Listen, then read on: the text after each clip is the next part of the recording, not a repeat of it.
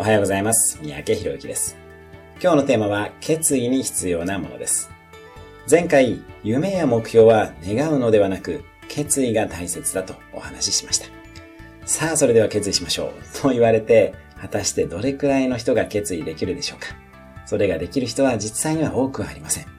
決意したつもりになって、実は心の中にブレーキがかかってしまったり、すぐにできない理由を考え始めたりしてしまいます。そうですね、決意をするためには実は必要なものがあります。それは自信とエネルギーです。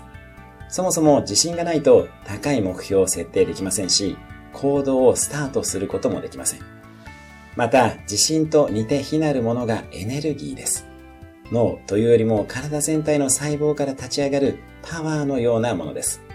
次回から自信とエネルギーの高め方をお話ししていきますね。